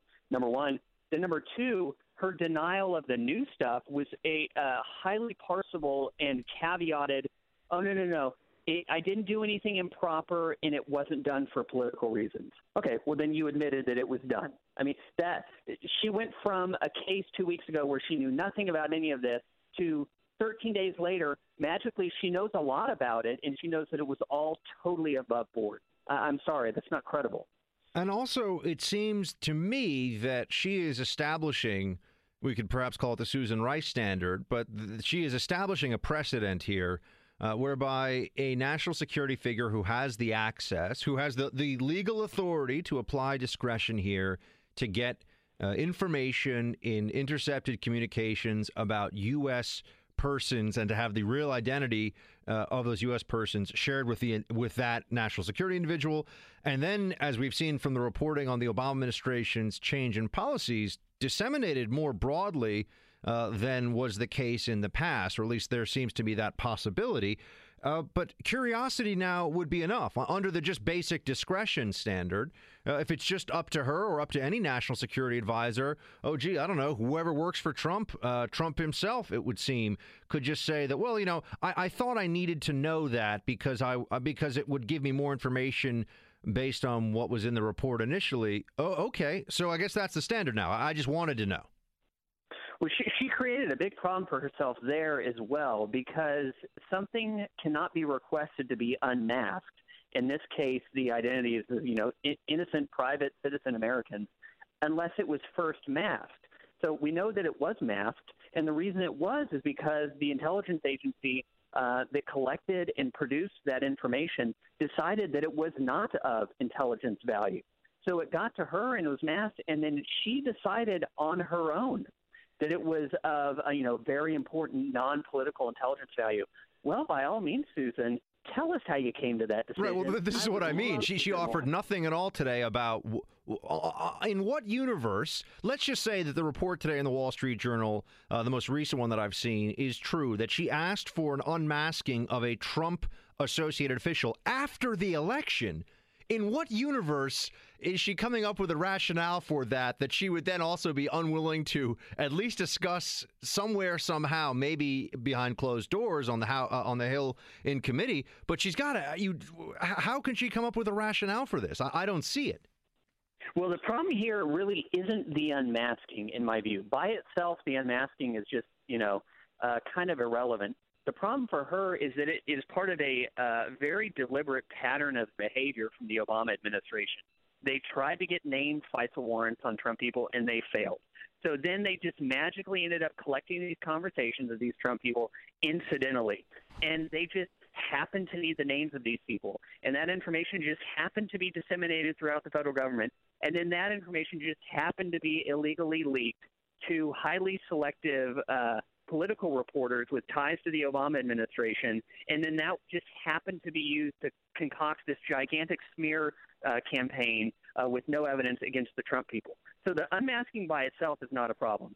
The unmasking and the continued lies uh, from the former apparatchiks from this administration are the real problem here. And the unmasking and, and Susan Rice's lies about it prove that they know they did something wrong, and that's why they're being forced to lie about it. I also think it's fascinating to watch as this plays out. Uh, that you you have the media reporting for months now. Well, you know, we have sources inside the intelligence community who who have been saying that there are all these terrible contacts. That there's there are communication intercepts of of Trump people speaking to Russians, and it's just all so bad and terrible. And now finally, you have some journalists, some commentators, and the American people, at least some of the American people, turning around and saying, oh, so you have surveillance of Trump associates. That's quite interesting. And now they go, oh, what are you talking about? We, we, we would never. Well, which is it? It can't be both. Well, that's right. I mean, two weeks ago, she, Susan Rice said she knew nothing about Trump officials being swept up in uh, surveillance. But now she's an expert on knowing that it was all proper, and she became an expert despite having no access to White House files or security clearances or anything for the last 13 days. Uh, the reality here is that there are two competing narratives. One is that uh, uh, Trump was some sort of Manchurian Russian candidate, a stooge for Putin who was colluding the whole time illegally against the better interests of the American people.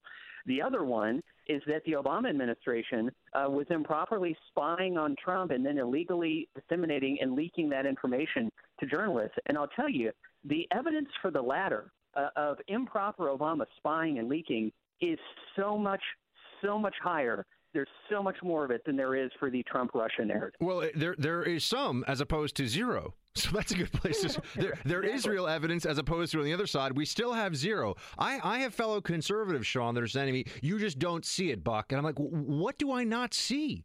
I, I'm still waiting for the. What am I supposed to see here?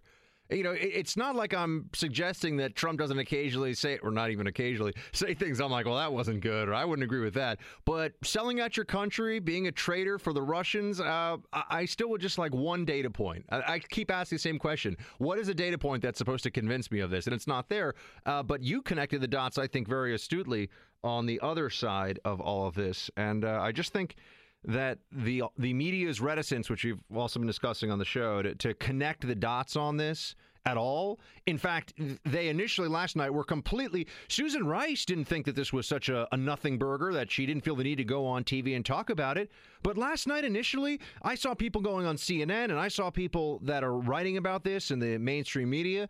This, this is nothing. It, it, denied. It's a it's a distraction. It's uh it's it's a joke almost. Well, it's really not, is it? What the CNN coverage last night today was just an absolute embarrassment. I mean, for starters, they tasked uh, Jim Sciutto, who is one of Susan Rice's coworkers at the Obama State Department. They worked under the State Department together, and they tasked him to get an anonymous claim from someone close to her that nothing was improper. Yeah, Jim wow. and I know each other. I asked him to come on the show today. No dice. And we, we had a back and forth. Um, we know each other. We actually went to the same high school. And I was like, look, man, uh, I do think that this is not okay, and we should talk about it. And he has not yet accepted my uh, very free and fair invitation to bring him on air. Just as a side note to everybody. Um, there, there, there you have it. Uh, but Sean, I also want to ask you about what's going on with uh, with Gorsuch. Uh, this you, you worked on the Hill. You understand the ins and outs of this it seems to me like there's really no discussion or debate here. It's very straightforward. Yet the Democrats are still clinging to something. I'm not sure what exactly. What what is their argument at this point? Um, yeah, there's a lot going on there. So uh, let's back up and just look at the situation. Republicans have the votes to confirm Gorsuch. They don't have the votes to overcome the 60 vote filibuster. Democrats are just fit to be tied that they never got Merrick Garland in. They're angry. Their base is demanding blood and they have apparently decided that they have no choice but to filibuster Gorsuch, which I just find to be irrational madness. Because what's going to happen here is if they don't filibuster him, he's going to get confirmed. And if they do filibuster him, uh, McConnell will do the nuclear option and he will be confirmed. So there's no way for him to stop his confirmation. But what, nu- what killing the nuclear option or killing the filibuster now does for them is it eliminates Democrat options when the next Democrat justice uh, retires or passes away. Because I can envision a world where the filibuster still exists because they relented on Gorsuch, and Trump is forced to put in somebody who's you know really pretty moderate. He's got to get blue state moderate Republicans to go along with it. I'm not sure McConnell is going to have the votes uh, for a Ruth Bader Ginsburg replacement to do the nuclear option. But if they make him do it now, they'll get whoever they want when that seat opens up. It is just irrational madness from Dems to do this, but they're going into it head first. Right. So they, they it would be smarter strategy for them. And let, us just put aside all the hypocrisy and what they said in the past, and because we know we're talking about Democrat, we're talking about Chuck Schumer here, everybody. Let's not expect there to be any uh, any, any real honesty or integrity in this process. But just from a pure Democrat strategy point of view, I think, Sean, is it fair to say that if you were hired, and just just go with me on this, if you were hired to advise the Senate Democrats on how to proceed here, you would advise them that from from a power politics perspective, pushing so that Gorsuch gets through only via the nuclear option, the elimination of the filibuster, is is highly unwise. I I think it is just I think it is so stupid. This is a guy who's rated highly qualified by the American Bar Association. He was unanimously confirmed at the appellate level. Uh, pretty much everyone says he's reasonable, qualified with a great temperament, and he's replacing Scalia. His uh, appointment to the court doesn't change anything on the court, and yet they're going to come out and throw away their ability, uh, throw away their leverage on the next vacancy over someone uh, who most people think is totally reasonable, who they don't have any power to stop anyway. It is so short sighted. That they are shooting themselves in the foot in the long term when it comes to you know keeping their own people uh, on the court. But but on the flip side, the only way this is good for them is if they're looking even longer term and saying, you know what, we're going to get control again. And just like Harry Reid's nuclear option led to this one, this one uh, will give us a pretext to kill the legislative filibuster in five or 10 or 15 years. So, you know what? We'll just wait on that. And once that's gone, we can do whatever we want. So you think the, the assumption here may be that over the long term, Democrats just want to eliminate all of the procedural checks from the legislative side of things because they will be, as we saw with Obamacare, by the way, and Republicans have still really upset me on this so far they will they will go all the way and not think twice about it when they have the ability to do so. They don't care about bipartisanship. They don't care about uh, the institutions and the and the legacy uh, thereof when they're pushing for these things. They will just go 100 all the way as soon as they can. Whereas Republicans still have this you know hand wringing over some of it. I think they have some hand wringing over the nuclear option over Gorsuch, which is insane to me. Well, see, I, I'm actually one of the hand wringers on the nuclear option. I, I think it is a terrible idea. It's destructive to the Senate, um, which means it's destructive to the nation as a whole. I think the Senate currently designed is very valuable. It prevents uh, majoritarian hysteria from taking over uh, American governance. Number one. Number two, they can confirm him without doing this. There are narrower yet more time consuming ways to do it that don't require them to absolutely kill the filibuster outright. Unfortunately, I think a lot uh, of members of Republican leadership uh, secretly would like to get rid of the filibuster because they're sick of conservatives using it against them. Um, and then also, I, I think a lot of them are actually pretty lazy. I don't think they want to stick around for a couple weeks debating, exhausting the debate, and then confirming Gorsuch. I think they're lazy. They want to get it done, and they want to go home. By the way, any thoughts, Sean, on uh, Equal Pay Day, which is today for those listening? Oh gosh, I mean, it, it's a day based on a garbage statistic to make people feel good about themselves. Uh, the statistic being that you know women uh, are paid only 77 cents on the dollar for the same job, the same work that men do. And I'd say, well, look, if you think that's true, and if you think men are really that greedy to pay women who who deserve more or less, um, why wouldn't I just hire all women? Yeah, the, the true capitalist would, would be a, a complete sexist in favor of women if they were doing exactly the same work at the same level for what, 20% less pay? Yeah, absolutely. I mean, that's a no-brainer. I, I would do that. Yeah, personnel costs for a lot of businesses are the single, by far, the single largest expense. So you're yeah. going to get a 20% edge over your rivals. Who wouldn't do that? Yeah, adios, bros. I'm getting a 20% raise today. Uh, it, it's just so silly. It, it, it ignores so many things. It's been debunked so many times um, but yet it persists because people have to uh, invent nefarious reasons why things are the way they are. Sean Davis is the co founder of The Federalist. Check out his latest on thefederalist.com. Uh, Sean, always appreciate you stopping by the Freedom Hut, sir. Uh, come back soon. Always fun to be here. Thank you, Buck.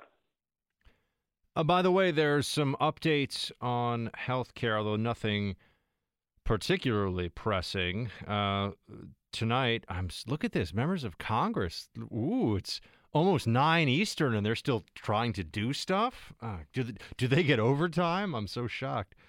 But we're hearing from a, a Fox a Fox News reporter that uh, even if things, this is what uh, Chad Pergram, who's a Fox News reporter, tweeted out, even if things start to come together tonight on health care, there's only a 30% chance they vote this week. So they, it seems, are in the process of resurrecting the GOP health care bill. The American Health Care Act may get a second act. At least that's based on the reporting we see now. So, breaking news, but not like, oh my gosh, you know, this is huge. Uh, just healthcare. They're going to be talking more about it. And speaking of resurrecting things, let's talk about woolly mammoths. So, my college uh, has become one of those schools, Amherst College, where I went to school, for those of you who are curious or care, uh, up in Massachusetts. One of the schools where the mascot became a point of contention because, well, he was a, he was a, a war hero to the British. He was a, a British baron. Jeffery Amherst, first Baron Amherst. Uh, during the Seven Years' War, he was part of the conquest of Canada for the British against the French. Um, but he also said some uh, nasty things about the Native Americans and smallpox, and if I remember the quote, quote, reducing their number. Uh, so you had this this uh, unofficial uh, British mascot for the college, although there was the Jeffrey Amherst Inn on campus, and they felt that they had to change it, um, and they did. Uh, they did, and the change is to the woolly mammoths. That's my woolly mammoth noise. Who can tell me I'm wrong? Woolly mammoths have been extinct for a long time. Oh, what's up? Science. Uh, but yeah, the Amherst College mascot is now officially the mammoth. So, giant elephant. There you have it. Uh, everyone's going to be happy now. No more cries of the mascot uh, created genocide or anything like that. Uh, the only, in this case, um, I don't see PETA getting too upset about this. But anyway, woolly mammoths, everybody. Amherst College. That's what we got now. Uh, so I'm a mammoth, everyone. That's right. You're, you're listening to a mammoth on radio. Shields High.